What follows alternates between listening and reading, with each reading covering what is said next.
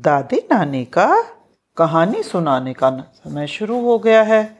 आज की कहानी का नाम है बड़े नाम का चमत्कार। एक समय की बात थी, एक जंगल में हाथियों का एक झुंड रहता था। उस झुंड का सरदार चतुर्दत्त नाम का एक बहुत बड़ा और समझदार हाथी था। सब उसी की छत्र छाया में सुख से रहते थे। वो सबकी समस्याएँ सुनता, उनका हल निकालता छोटे बड़े सबका बराबर ख्याल रखता था। एक बार उस एरिए में बहुत भयंकर सूखा पड़ा। वर्षों पानी नहीं बरसा, सारे तालाब सूखने लगे पेड़ पौधे मुरझाने लगे, चारों तरफ़ हाहाकार मच गई। हर प्राणी बूंद बूंद पानी के लिए तरस रहा था। हाथियों ने अपने सरदार से कहा, सरदार, कोई ऐसा तरीका बताएँ? हम सब प्यासे मर रहे हैं, हमारे बच्चे तड़प रहे हैं, हम कहाँ से पानी पिए? चतुर्दन पहले से सारी समस्या जानता था, सबके दुख को समझता था, पर उसकी समझ में नहीं आ रहा था कि क्या उपाय करें। सोचते सोचते उसे बचपन की एक बात याद आई। चतुर्दत्त ने कहा मुझे ऐसा याद आता है कि मेरे दादाजी कहते थे, यहाँ से पूर्व दशा में एक ताल है, जो भूमिगत जल से जुड़े होने के कारण कभी नहीं सूखता। हमें वहाँ चलना चाहिए। अब सभी को इस बात में आशा की किरण नज़र आई। हाथियों का झुंड चतुर्दत्त द्वारा बताई गई दिशा की ओर चल पड़ा।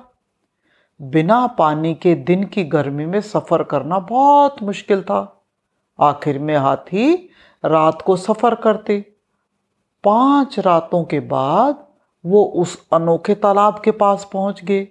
सचमुच तालाब पानी से भरा था। सारे हाथियों ने खूब पानी पिया और जी भरकर तालाब में नहाए, डुबकियाँ लगाई। उसी एरिए में खरगोशों की घनी आबादी थी। अब तो उनकी शामत आ गई, क्योंकि सैकड़ों हाथी वहाँ से गुजरते, और वो कितने ही खरगोशों को अपने पैरों से कुचल देते। उनके बिल भी रोन दिए गए। खरगोशों में हाहाकार मच गया। अब जो खरगोश बच गए थे, उन्होंने इमरजेंसी मीटिंग बुलाई। एक खरगोश बोला हमें यहाँ से भाग जाना चाहिए। लेकिन एक तेज स्वभाव वाला खरगोश भागने के हक में नहीं था। उसने कहा, हमें अकल से काम लेना चाहिए। हाथी बहुत अंधविश्वासी होते हैं। हम उन्हें समझाएँगे, हम चंद्रवंशी हैं। तुम्हारे द्वारा किए गए खरगोशों का मारने से चंद्रमा देवता नाराज़ हैं। और चंद्रमा देवता तुम्हें श्राप दे देंगे। हम ऐसा हाथियों से कहेंगे। एक और खरगोश ने इस बात के साथ सहमत किया। उसने कहा यह ठीक कह रहा है। हमें इसकी बात माननी चाहिए।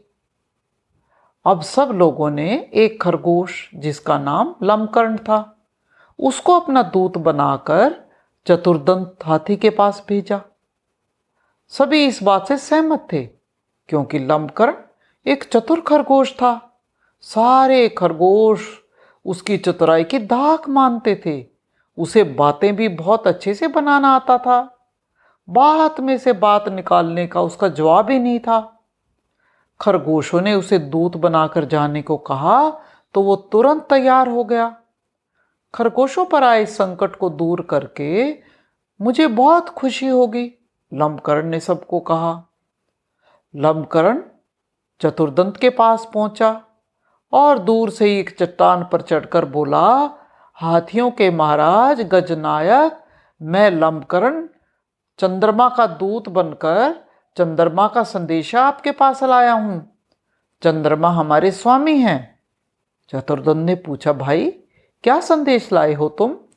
लमकर्ण बोला, तुमने खरगोश समाज को बहुत हानि पहुंचाई है।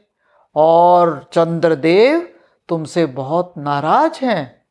इससे पहले कि वो तुम्हें श्राप देंगे, तुम यहाँ से अपना झुंड लेकर चले जाओ। चतुर्दंत को विश्वास नहीं हुआ। उसने कहा, चंद्रदेव कहाँ हैं? मैं खुद उनके दर्शन करना चाहता हूँ। लमकन बोला, ठीक है। चंद्रदेव बहुत से मरे खरगोशों को श्रद्धांजलि देने खुद तालाब में आकर बैठे हैं। आइए, उनके दर्शन कर लीजिए। खुद देख लीजिए और देख लेना कितने नाराज़ हैं वो। चालाक लमकरण चतुर्दत्त को रात में तालाब पर ले गया। उस रात पूर्णवासी थी। ताल में पूरा चंद्रमा पूरा दिखाई दे रहा था। बिल्कुल जैसे शीशे में कोई फ़ोटो दिख देती है। इसी तरीके से चंद्रमा दिखाई दे रहा था। हाथी ने तालाब में देखा। तालाब में उसको अपनी छाया नज़र आई। उधर से लमकरण ने पानी में रोड़ी मार दी। सारा पानी हिलने लगा और हाथी की छाया भी हिलने लगी। वो तो बहुत डर गया। उसने सूंड चंद्रमा के सामने ले जाकर नमस्कार किया। सारे तालाब में जब हलचल थी, उसके देखकर चतुर्दंत के तो होश उड़ गए। वो हड़बड़ाकर कई कदम पीछे हट गया। लमकरण तो इसी बात की ताक में था। चीखा, देखो, चंद्रदेव तुमसे कितने नाराज़ हैं। वो गुस्से में काँप रहे हैं। उनका गुस्सा फट रहा है। आप अपनी खैर चाहते हैं तो आप अपने झुंड समेत यहाँ से चले जाएँ और चंद्रदेव से माफ़ी भी मांगे। चतुर्दंत तुरंत अपने झुंड के पास आया, सबको सलाह दी कि उन्हें तुरंत यहाँ से चले जाना चाहिए, वरना चंद्रदेव हमसे नाराज़ हो जाएगा और हमें कभी भी पानी नहीं मिलेगा। अपने सरदार का आदेश मानकर हाथियों का झुंड वहाँ से लौट गया। खरगोशों में खुशी की लहर दौड़ गई।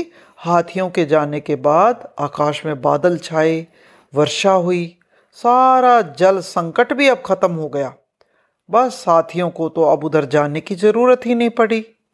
तो बच्चों, इस कहानी से क्या सीख मिलती है? चतुराई से हम बलवान से बलवान शत्रु को भी हरा सकते हैं। तो आज की कहानी यहीं ख़त्म होती है।